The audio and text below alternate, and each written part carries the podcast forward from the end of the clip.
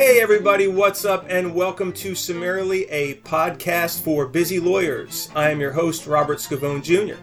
On this episode, I have the privilege of being joined by David Karp of Carlton Fields to discuss two major First Amendment opinions issued toward the end of this term Carson versus Makin and Kennedy versus Bremerton School District. David is an appellate attorney who specializes in First Amendment and defamation law. He is the chair of the Florida Bar Media and Communications Law Committee and frequently writes and speaks about First Amendment law. Most recently, he was part of a panel of judges and lawyers who spoke about this term's First Amendment cases at the Florida Bar Convention. David, thank you very much for joining me on the podcast today. These are two really important cases, and I'm glad that uh, you've made some time to discuss them. Yeah, it's my pleasure to be here, Robert. Enjoy your podcast and look, looking forward to talking about the term. Thank you so much. I thought what we do is just jump right into it. But before we get into the first case, which is Carson, I'd, I'd like for you, if you could, just to give the listeners an idea of what the religion clauses say and what they mean, at least what we thought they meant up until these two recent opinions. Sure. The religion clauses, as I'm sure everyone knows, are part of the First Amendment to the Constitution, the Bill of Rights, which was passed after the Constitution was passed. And the First Amendment just really packs a lot of uh, rights and liberties that go to our conscience and our ability to express our conscience and, and, and participate in self government. So it's a short amendment, but a lot is going on within it. And it, it begins by saying Congress shall make no law respecting an establishment of religion or prohibiting the free exercise thereof. And then it moves on to speak, talking about freedom of, the, of speech, of the press, the right of people to peaceably assemble. And as I'm sure you know, the amendment has been applied through the 14th Amendment to the states. But the two religion clauses are interesting because I think the court has begun to, to recognize that the, the two rights that are protected can at time conflict. On one hand, the amendment says there shall not be an establishment of religion by the state. And on the other side, the amendment says the state cannot prohibit the free exercise of religion. And both of the cases that we're going to talk about today sort of really go to the intersection of those two rights and whether they conflict or whether they don't, as, as frankly the court found they, they did not. In the past, the court has talked about these two rights having some overlap and states and government needing to have like a play within the joints. Right. Some flexibility to kind of balance the prohibition on establishment with religion with the prohibition on the free exercise clause. And, and that's really where the two cases today kind of come into play, I think. Yeah, I think that's a, a good synopsis. You know, and essentially the way I've always understood the establishment clause, at least, and the way I was taught it, is that it really is designed to keep the government neutral when it comes to religion, in the sense that it cannot favor any one religion and it cannot favor religion over non religion. Is that a fair way to look at the establishment clause? Yes, I think historically it is. I think, as the two cases today illustrate, the court has found that the establishment clause doesn't prohibit some government involvement in religion as long as it's right. not discriminatory. But yeah, I, I, think that's right.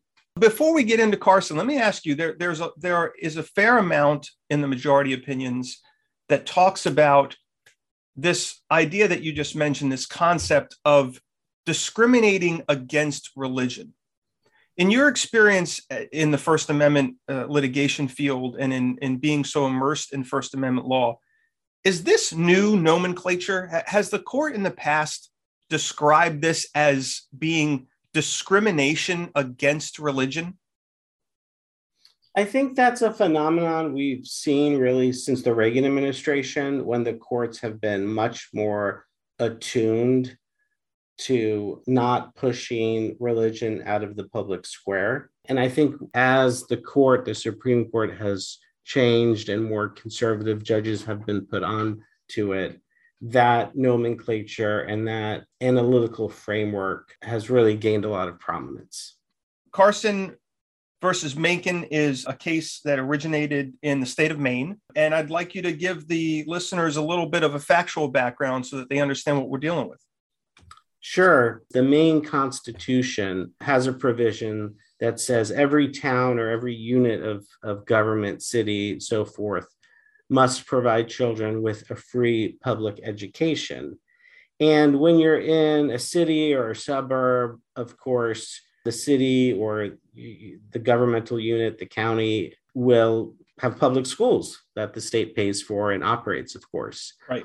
But in rural areas, which apparently there are quite a lot of in Maine, it's just not economically feasible to have a public school in every town or within even driving distance of every population center. Because of that, um, Maine passed a law that said that the state would provide tuition assistance up to a certain limit to parents to either attend a neighboring public school or an approved private school in accordance with the First Amendment. Now, uh, just to be clear, the, the, the law requires that the school be non sectarian. Yes, that, that's right. And that's the issue in this case. The plaintiffs here, which were two families, lived in a rural area and they wanted to send their children to Christian schools and they wanted to use these state tuition payments to, to pay for that education. And the state, and these were otherwise accredited schools by the state. So they had right. passed all the tests to, to, to be a proper educational institution but the state said, look, these are religious schools and we won't use public funds to pay for your children's education. And so they sued and they lost in the district court. And the district court found that the state should prevail under the Establishment Clause, and they appe- appealed to the First Circuit, which upheld the district court and ruled for the state of Maine. And then they sought cert, and it got to the Supreme Court. Okay, so just to to to to sum up the factual background, the the two families want to send their their children to religious schools. The states have this program where they'll give parents a certain amount of a tuition voucher, um, but there was this provision that you can use this money, but it has to be for an accredited school. And oh, by the way, it cannot be a religious school. It has to be a private, non-religious institution. That's right. The, the district court finds for the school district, the First Circuit affirms. We get to the Supreme Court. And what's the, the crux of the issue at the Supreme Court? The issue um, before the Supreme Court was was Maine's decision a violation of the First Amendment and particularly the free exercise clause. And the court, in an opinion written by Chief Justice Roberts, found that Maine had violated the free exercise clause. The reason the court found Maine had violated the free exercise clause was that Maine had a program which discriminated against religious schools. This was a program that otherwise was open to any other type of school mm-hmm. except for religious reasons. And, and in that sense, the court said that the the law operated as a penalty on people who wanted to exercise their religious beliefs because they were prohibited from using tax funds that another parent who perhaps wasn't religious or didn't want to educate their kid in, in a religious school did not have. They they weren't penalized. They could use tax funds for private education. The state of maine thought that they could not give the tax funds to religious schools without violating the Establishment Clause. That was their stated concern that under the Establishment Clause, the state can't endorse religion or can't coerce people into, in, into any sort of religious practice. And they felt under then existing law that giving tax funds to religious schools would run afoul of the establishment clause. And what's interesting is I, I think the court, both in Carson and in two other cases this term decided by, by the court, really went out of its way to say the establishment clause does not operate to remove the government from all religious activity, that the government can allow and support religious activity, as with this program, as long as it does so in an equal basis. If the government is going to use funds, taxpayer funds, to support private education, it has to do so in a way that would be open both to religious parents and, and to non religious parents. I think it was Justice Breyer and Justice Sotomayor who filed dissents basically said the court has given enormous weight to free exercise and expanded free exercise and really sort of diminished the establishment clause concern. And, and I think whether you agree with that or you don't agree with it, it's probably an accurate assessment of the trajectory of the jurisprudence on the establishment clause, not just this term, but probably for the last 10 or 20 years. Now, let me ask you on with respect to the way this program was set up. It seems to me that the majority is saying that one of the reasons that this is permissible is because the funds are not going directly from the government to the religious institution. There's a pass through here, and that pass through is the families that want to use these funds in order to allow their children to go to school. There's a part of the opinion where the court notes that, that this is a neutral benefit program in which the public funds flow to religious organizations through the independent choice of a private benefit recipient. And that does not offend the establishment clause from my reading of this is and correct me if i'm wrong here if the government had directly funded the religious schools would the outcome have been different i think the distinction you're making isn't quite what the court was referring to because in this program the state actually did give the money directly to the schools they did not give the money to the parents and i don't know why maybe they were concerned that the parents would spend it on other things but this program, the money flowed directly to the schools. But I think the line that you picked up on raises the point that it was the parents who were electing for the state funds to go to the, the religious school. In other words, they had to opt and tell the state, I want these funds to go to the Bangor Christian schools. And so, in that sense, I think the, the point that, that Chief Justice Roberts was making was that the, the state is not coercing people to enroll in religious schools. It's the parents who are simply electing to use the mm-hmm. funds in this way. Yeah, um, but that, that's really a distinction without a difference. I mean, essentially, so so let's let's take the parents out of the equation, right? What if the what if the state had just decided that they were going to fund uh, 50% of the scholarships to religious schools and 50% of the scholarships to non religious schools. Would this case have come out different?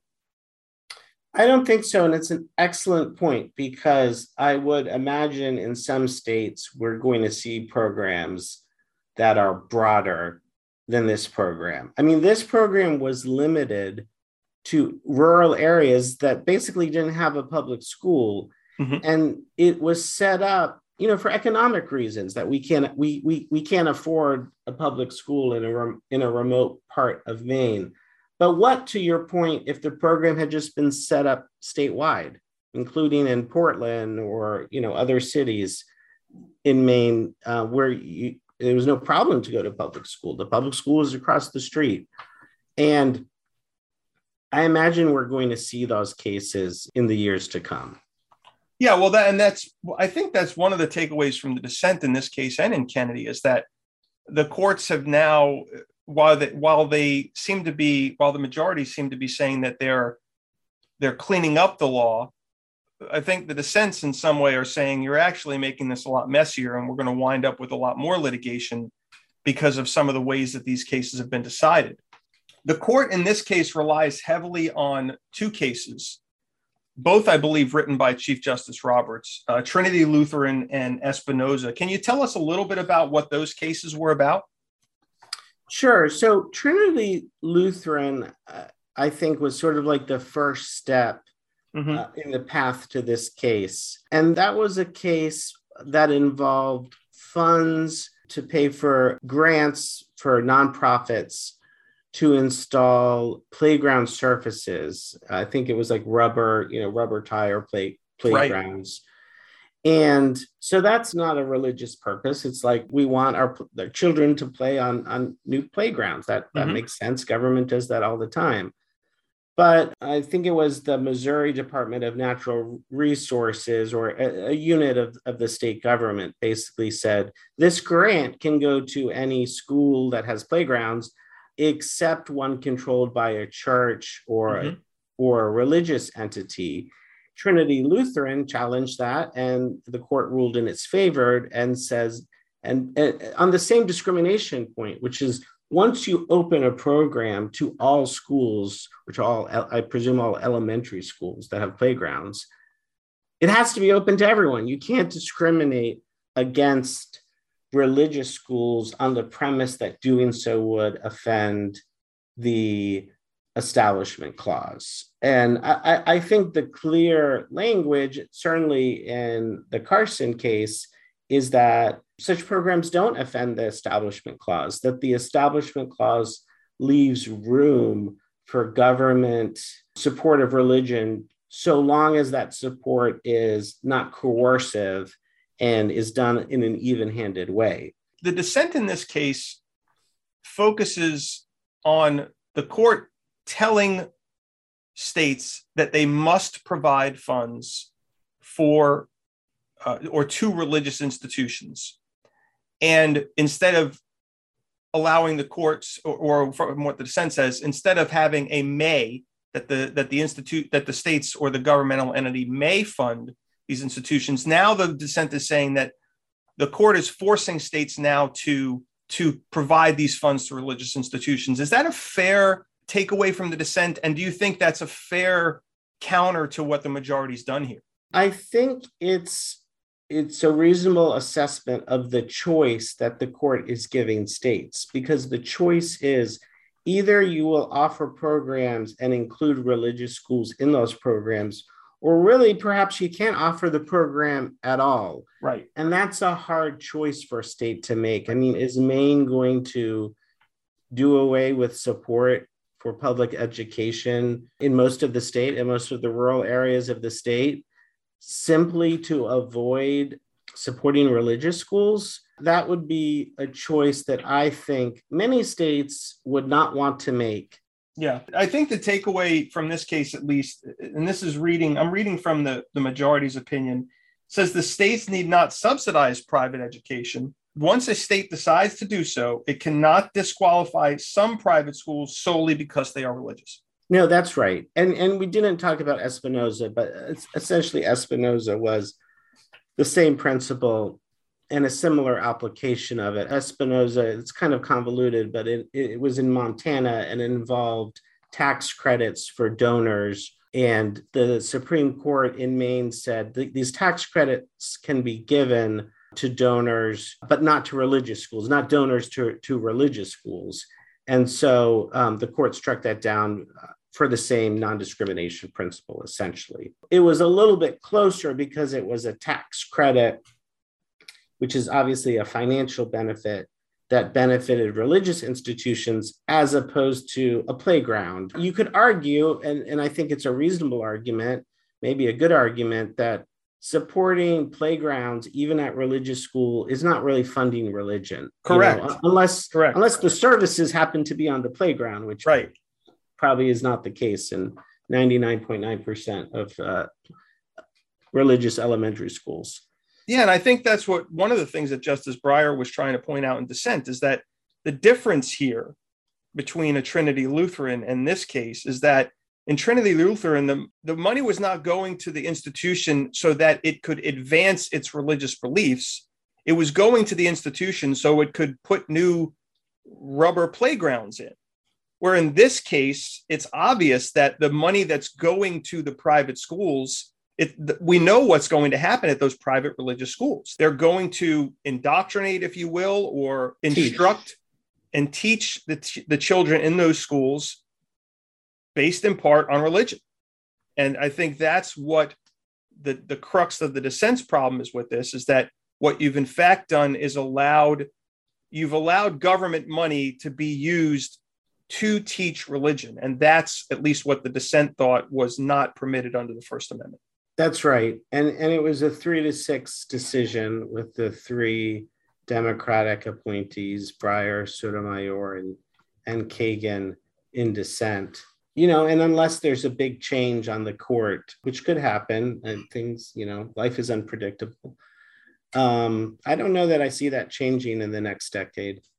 No, I think this is a, a new paradigm in First Amendment jurisprudence. And I, I listened to Dean Chemerinsky on a podcast about these two cases, and he seemed very concerned that that this in, is indeed a paradigm shift. That this case, that Carson and Kennedy, really represents a sea change in how the court is going to interpret the First Amendment's establish uh, the religion clauses, and is concerned that Carson may lead to situations where funding of religious institutions will be less of an issue. I, I think that's right, and and I think one of the things that really interested me was the fact that the majority opinion, the court's opinion, really relied heavily on these two recent precedents that we've just discussed right. Espinoza and Trinity Lutheran, and really focused on the Supreme Court's doctrine over the last 20 years, where the dissent made, in, in a way, an originalist argument and went back to the founding and said the founders created the separation of church and state because they had fled Europe mm-hmm. to escape state religion if you looked at sort of the history and the tradition behind the First Amendment and the Establishment Clause, that was the principle at play. That was interesting to me because it illustrated how both wings of the court from time to time can use history really for different purposes. That I think is a great summary of, of Carson. Let's move to Kennedy versus Bremerton School District. And this is the the football coach prayer case why don't you explain a little bit what the facts in this case are? Yeah, this this is an interesting case about a high school football coach, Joseph Kennedy, and he's had a tough life. And I think because of that, he he is devout and he really turns to his religion for his faith. Even though, you know, he'd gotten through some trials and tribulations in his life and really sort of found his calling, for lack of a better word, as a football coach. Seemed to, to really love it. And uh, many of the students really liked having him as their coach at Bremerton High School, which is in Washington State.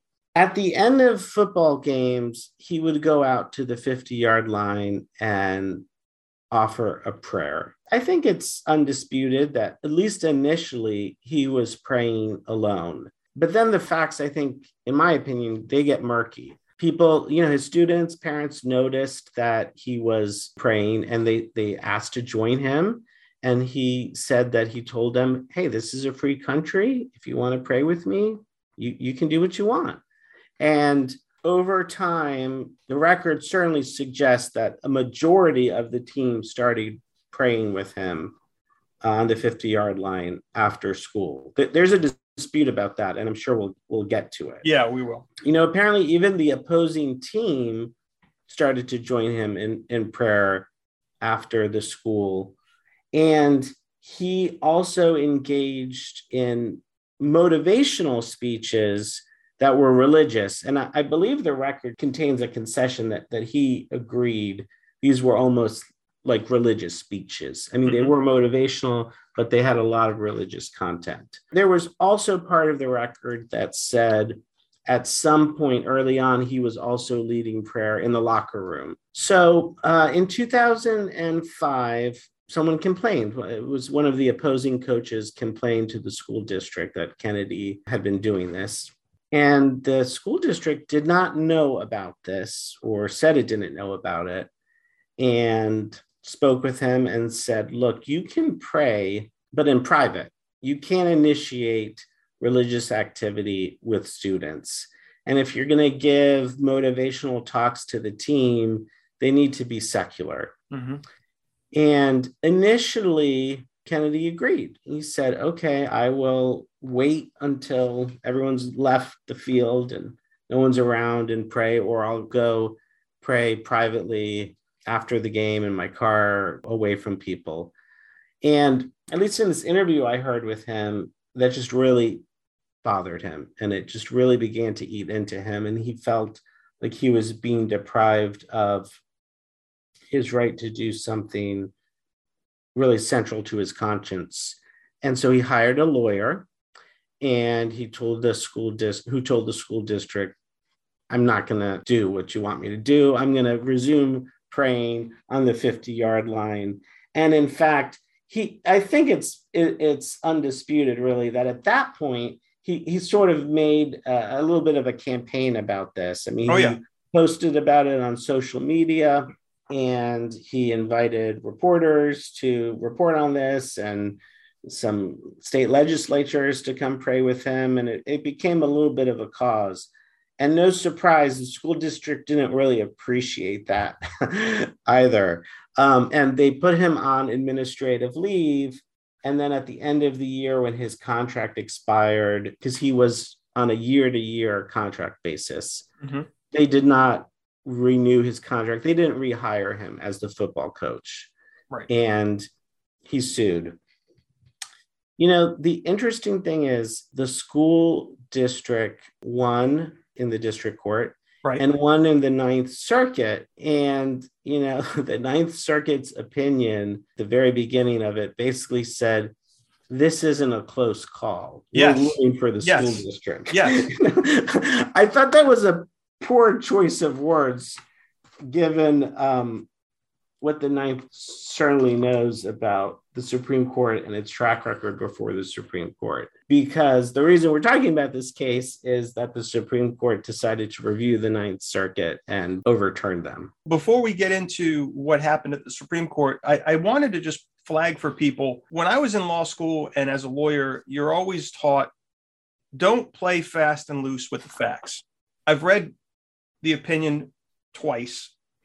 And I have to say that it seems to me like the majority is playing fast and loose with the facts. Generally, appellate courts use the facts that have been established below, particularly in the district court. Those are the record facts. But you have the majority. I'm not going to go through the entire factual record, but I think if you're listening to this and you want to understand how this case come, came out and why it came out the way it did, you should read the opinion, obviously, but you should pay particularly close attention to the facts. And I'm not going to go through all of them, but I just I wanted to point out one area where I think there's a huge issue with in, in terms of the facts. And I think the dissent is correct here that the, the majority is playing fast and loose. And that's on this issue of coercion. And we'll get to coercion in a few minutes eh, because that's really the new test. What the majority says and I'm reading from page five, it says that the district never raised coercion concerns. And it also says that there was no evidence that students were ever directly coerced to pray. And the dissent dismantles that. The dissent points out the district court further found that players reported feel quote feeling compelled to join Kennedy in prayer to stay connected with the team to ensure playing time and that the slow accumulation of players joining Kennedy suggests exactly the type of vulnerability to societal pressures that makes the establishment clause vital in the school context. The Court of Appeals affirmed the decision, explaining that the facts in the record utterly belie Kennedy's contention that his prayer was private and personal. And this court instead concludes that Kennedy's speech was private and personal. So on the coercion point, you've got the majority saying, wait a second, there's record evidence that students felt coerced. And the majority is saying that that never happened. And on this point of being praying in private, there's record evidence. In fact, Judge Sotomayor included pictures in her in her dissent showing a huge group of players surrounding Coach Kennedy with his helmet raised in the air with a helmet raised in the air in the middle of one of these prayers. So for me, the, I, I mean, I don't know what to make of that, David. That the court, it's it's not usually what you see is the dissent and the majority will frame the facts in a different way. For example, you know, in a, in a violent crime case, um, if the if the dissent is on the losing side, they'll give more detail about exactly how much violence was perpetrated by the offender. So they'll add more color to the facts, but they don't have different facts. And to me, this opinion really does look like the facts are different when you compare the majority and the dissent. And I'm wondering how you think that plays out in terms of the final determination in this case. Well, uh, I'm going to repeat a point that Judge Jordan of the 11th Circuit made when we talked about this case at the Florida Bar Conference on uh, the First Amendment seminar that, that I moderate each year. So it was a great point that he made, and I'll just repeat it here. His point was like, this was actually a summary judgment case. Yep. And as every lawyer knows, summary judgment is not granted if there's a dispute of material fact. Right. Which, as you pointed out, there's a very good case that at a minimum, there's a dispute of material fact. During the oral argument, Justice Breyer asked the petitioner's lawyer, Paul Clement, to go through a list of facts mm-hmm. and said, disputed or undisputed. One of my problems in this case was the parties seem to have different views of the facts. So I'd like to get the. This may be a case about facts and not really much about law. I'll list six facts that I got out of the record and just tell me if they're right or wrong. That's all. And at the end, Paul Clement said, please don't send this case back. right. you know, for, for a fact finder. Like, please don't do that. So I'll finish with this point. Please do not remand to the Ninth Circuit for an application of the coercion test. But I think there's a com- compelling case that that's what should have happened. The case should have been dismissed as improvidently granted, or the summary judgment should have been reversed on on really not constitutional grounds, but right. just that there's a there's a dispute of material fact that didn't happen, and I think that didn't happen because this case was a vehicle for the court to advance the law in a way that the court has wanted to for some time regardless of the outcome of the case, that's a development that we've seen with this court and, and frankly with prior courts too in, in, the, in the 60s and the 70s, where they have elected not to take the more conservative small c approach of only deciding cases that, that are ready for a decision as opposed to taking a case because because they want the law to move in a particular direction. Justice Gorsuch, who wrote the majority opinion here, made it very clear this term, both in this case and in the city of Boston case, where he wrote a lengthy concurrence, that he wanted to bury the Lemon test, which is a test that court used to use to evaluate whether an act constitutes an establishment of religion, whether a reasonable person would see that the state was endorsing religion the courts abandoned that. And I think this is probably the nail in that coffin. I mean, Justice Sotomayor certainly thinks that and, and said as much in, in her dissent. But you know, your point was excellent. It's so striking. You read the majority opinion and they say this was a private prayer. This right. was that's how they lead off. They lead off read, with the fact you read the dissent and they have this photo of him surrounded by a, a throng of people. This case was ginned up by Coach Kennedy if you read the opinion and you read all the footnotes, you'll see that Coach Kennedy was not some guy who just wanted to pray and be left alone, right? He would, as you said, he would post on social media. He had state representatives out at the game and they came onto the field and prayed with him. This was the coach thumbing his nose at the school district and saying, I don't want your accommodations. I want to be able to do what I want to do. And unfortunately, the, the court rewarded it. If praying is so important to Coach Kennedy, he could have done that by himself. And that was a position that the school district offered him. He even posted on social media after the final game that he thinks he just got fired because he knew that he went out onto the field and prayed with students when the school district had asked him not to do that. I'm going to depart from you a little bit. I'm going to disagree okay. with you a little bit because I I don't know that he did gin this up. I mean, obviously I don't know him and I'm not wasn't a lawyer on this case, but I think that this is like a lot of employment disputes mm-hmm. where I think he's sincere and that he is Oh, I have no doubt. Person. Yeah, no, I have no doubt in his sincerity with his religious beliefs. I, I think what happened is he got angry that he, that the school district said he couldn't do this, right? And like a lot of people, he decided to make it a little bit of a political statement, right? Right. And I I can't imagine he thought this was going to go to the U.S. Supreme Court. Now, at some point, it did, and it was clearly headed that way at some point. And you know, Paul Clement was his lawyer, who's an extremely well, probably the leading Supreme Court advocate of our generation. Yep. Um, or one of them. So it, the case got bigger than him, obviously. Mm-hmm. But I think this actually started like a lot of employment disputes. Uh, you know. I, I think I think it started that way, but I think at some point during the history of this case, we'll never know whether it was at the behest of his attorneys I'm not going to speculate as to any of that stuff, but it certainly looks like there was a point at which Coach Kennedy really ramped things up and put the spotlight on himself through the last three episodes that occurred in, in October of 2015 or whenever it was.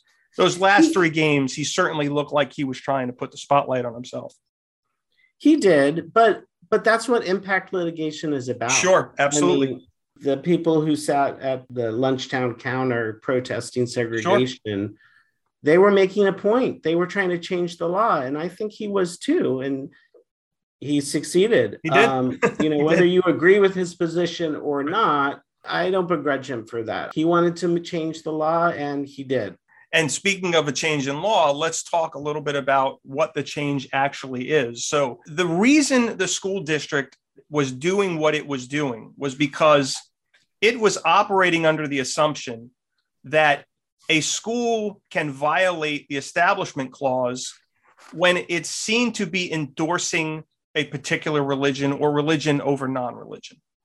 And what the school district's concern here was was that he was appearing in the middle of the field in uniform on school property with other students around him whether they be students from his team or the other team. And the school's concern is that under the lemon test which we're going to i'm going to ask you to talk a little bit about the issue for the school district is hey coach kennedy the quote unquote reasonable observer is watching you in this particular setting and a reasonable observer is going to think that you are speaking on behalf of this school and that your religious activity is something that we are endorsing so, first, is that a fair assessment or a fair characterization of the school district's concern? And tell us a little bit about the lemon test. I think that that's right, that that was the school district's concern, but I think it became heightened after they learned about what was happening. Because at that point, they were on notice of, of these prayers. And they felt like at that point, if they didn't stop them, then their the perception that they were endorsing the prayers was even greater. Right. And and just so just so I can make something clear here David, the school district did not know initially that the prayers were happening because at least at the early stages he was in the middle of the field praying by himself and I think at one point he uh, he asked an opposing coach if he wanted to pray with him and that coach was like, wow, this is pretty cool. Your school lets you pray. And then mentioned to the superintendent, oh, it's really cool that you let Coach Kennedy pray. And that's when the red flag went up. So the school district is concerned with it being seen as endorsing a particular religion. And as you noted, once they're on notice, okay, now the spidey senses are really tingling. Now we've got to do something about this. Otherwise, we're really going to be seeing as endorsing this. Explain a little bit what the endorsement test is or was under under Lemon.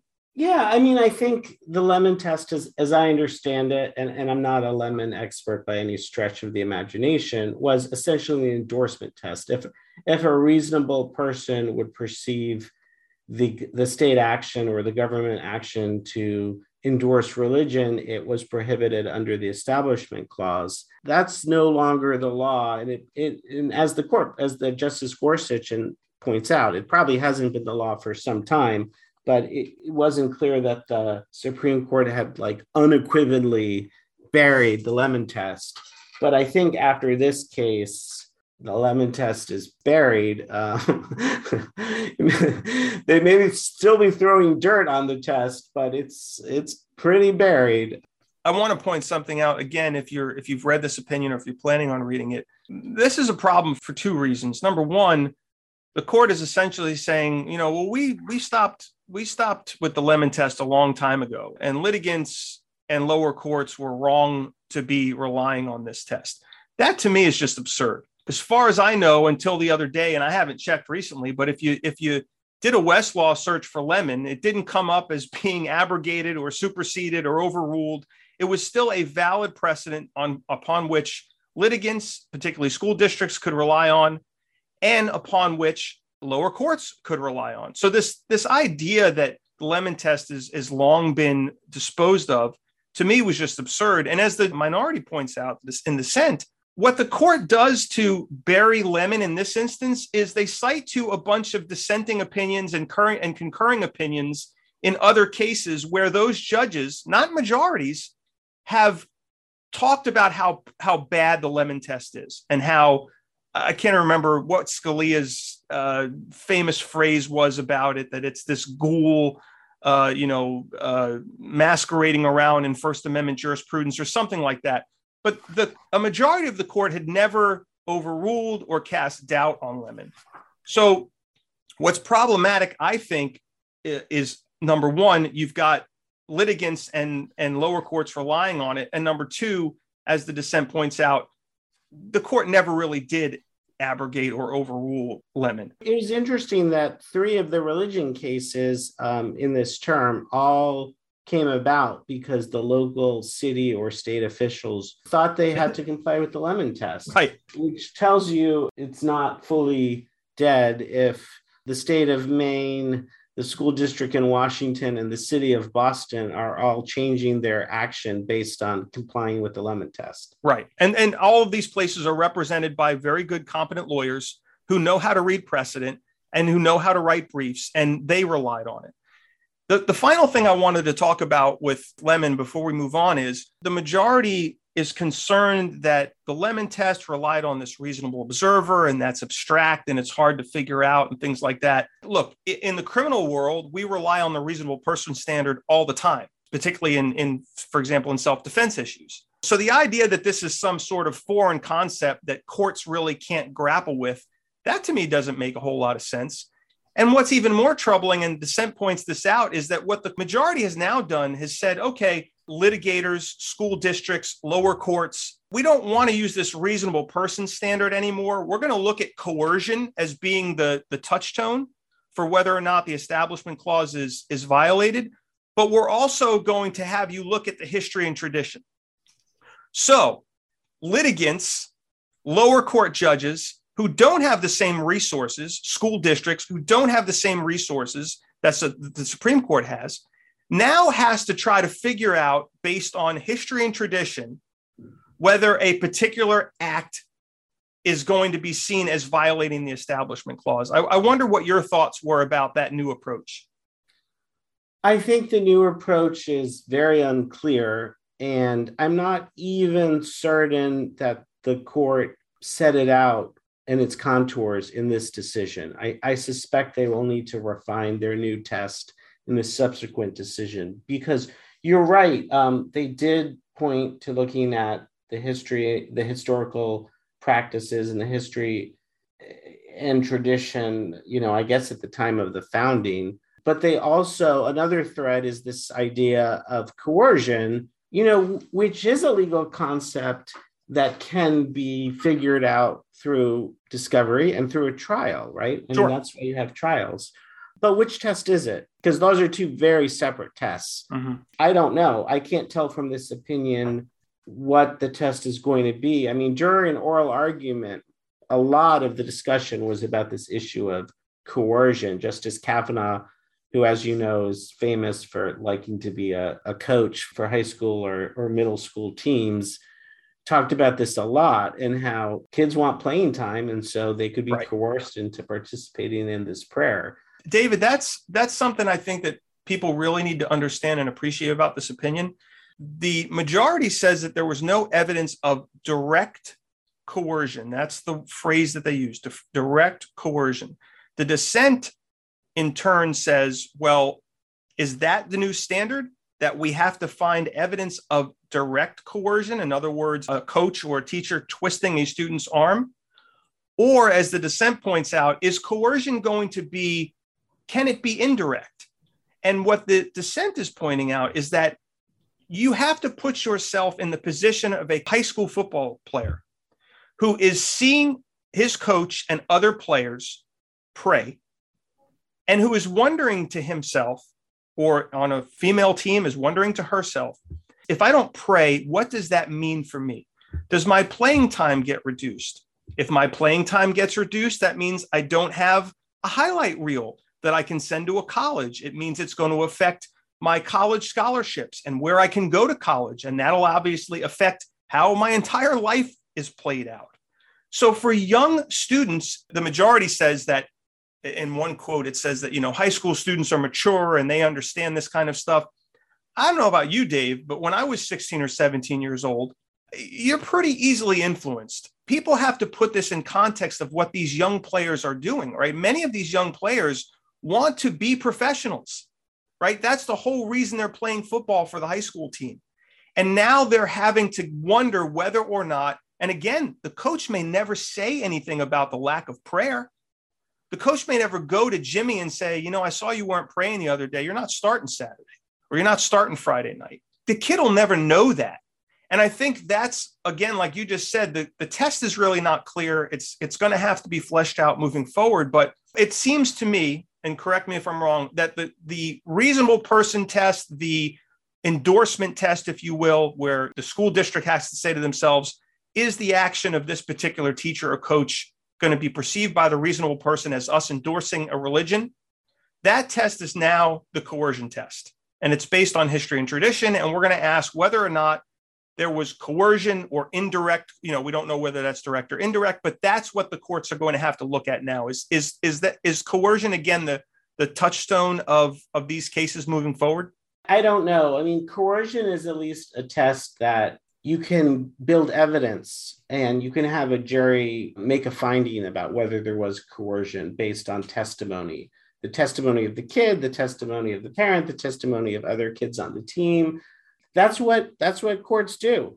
Right. they decide disputes of facts.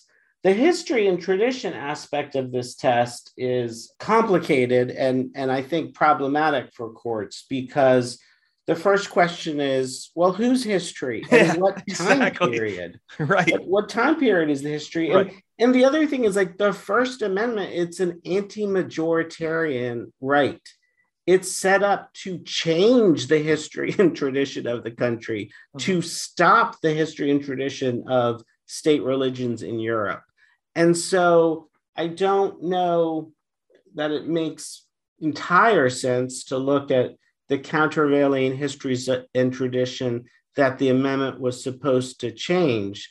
Just like for the 14th Amendment and the Equal Protection Clause, would you look at the history of tradition after the demise of Reconstruction and say that guides the 14th Amendment? Right. You wouldn't do that because Right. the 14th Amendment, like the First Amendment, was a revolutionary amendment to change to change our history and tradition and enshrine it with civil liberties.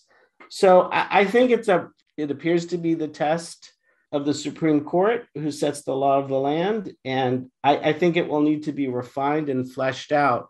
But I think it's going to be a difficult test for courts to figure out.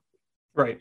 And it's, it's, to conclude on this case, the, the holding really is let's let me get your interpretation of it. My interpretation of it is that in cases where an individual is engaged in private prayer, that is going to be protected under the First Amendment. And the way that the government would overcome that protection, if you will, is by showing that there was some sort of coercive activity going on. Well, I think some of the next cases we're going to see uh, is the English teacher who, at the beginning of class, just as or perhaps 30 seconds before the bell rings, sits at her desk and, and says a prayer, and the whole class sees her do that. It's going to be the school principal who, at a school auditorium, goes up to give a speech, and before he starts, says a prayer to himself that mm-hmm. obviously everyone can see him doing. I think those will be the next cases where the court will grapple is that really a private prayer or is that a public prayer? Right.